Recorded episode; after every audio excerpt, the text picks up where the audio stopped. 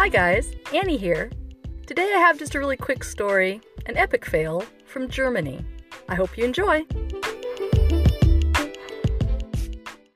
So, when I was living in northern Germany, a couple friends from back home decided to come on over from the USA and stay for about a week, week or two. And at that point, it was still winter. It really wasn't spring yet. It was trying to be. The sun would come out, but it was still pretty bitter cold.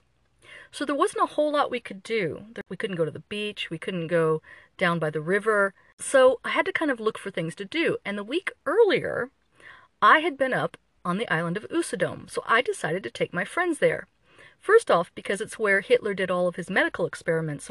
Second, because now it's a very popular tourist town because they have something called the singing sand.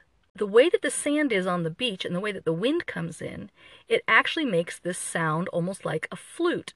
So when I was up there, my friend Alina had taken me over to this phenomenal spa. I mean, phenomenal. Big bathing pools, and then there was like hot showers. You could get a big plush robe, um, sauna, and and steam rooms. And this is, I found out, this is what Germans like to do in the winter. They like to go bathe and sauna. Now, I had been in Germany already a couple of months. I kind of knew the routine. I, it took a lot of getting used to because as an American, especially an American from the Midwest, um, I am not really into other people's bodies. I don't even like the look of my body. Um, when I was skinny, I was like 80 pounds, 100 pounds when I graduated from high school. I didn't even like my body then. And now that I'm twice that size, I really don't like my body. And I'm not really into a lot of flesh.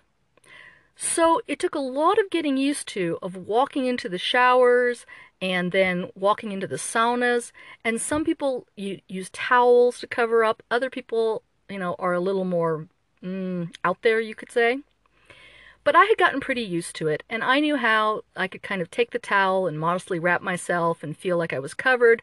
I knew how to kind of put my eyes down so that I didn't really catch what was going on in the room a whole lot. So my friends came over, and I'm like, come on, let's go. So we went up to Usedom, we went to this spa place, and I said, now that you're finished the bathing pool, the swimming pools, now let's go on up into the jacuzzi and sauna place. So I take my friends up to the adults only section, and we have on our bathing suits and these lovely plush white robes.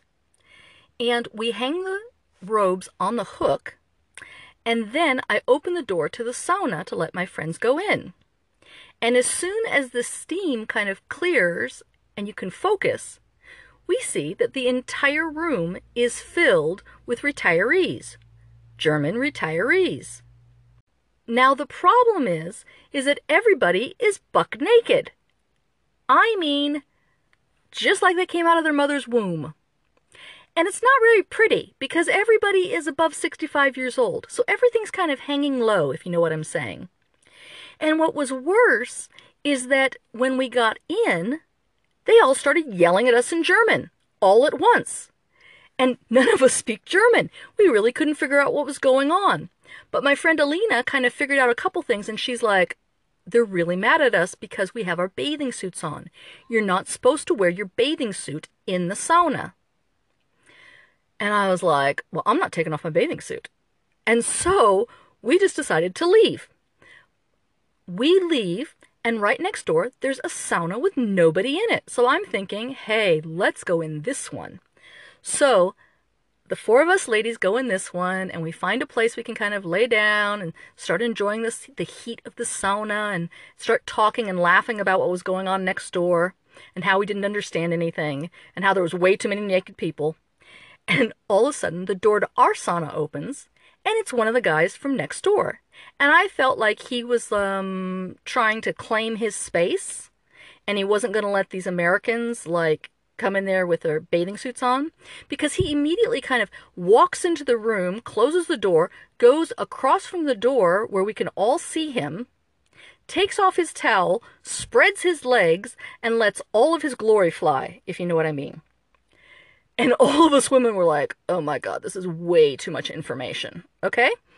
And so my friends from America, Jan and Colleen, were like, we can't stay in here. Like, this is, I don't want to look at this. And so I'm like, I didn't want to get kicked out of our space. I mean, we were in there first.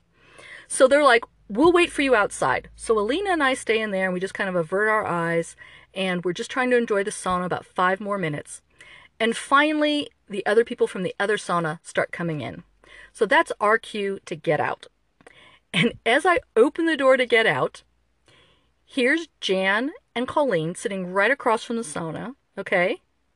And they're kind of trying to keep their eyes low, right between us walks these two 75 year old gentlemen, buck naked, and all their giblets are hanging low, if you know what I'm saying.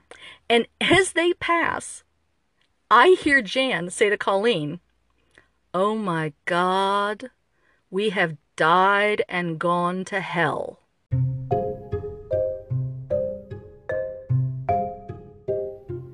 Well, I hope you had a good laugh from that one. Uh, next time, I'm going to be telling you some epic fails from Israel, so tune in. And don't forget, you can always go over to my website, which is www.anniehere.com. You can leave me a message, you can look at my picture gallery, you can listen to other podcasts. Really, I appreciate you tuning in. Take care.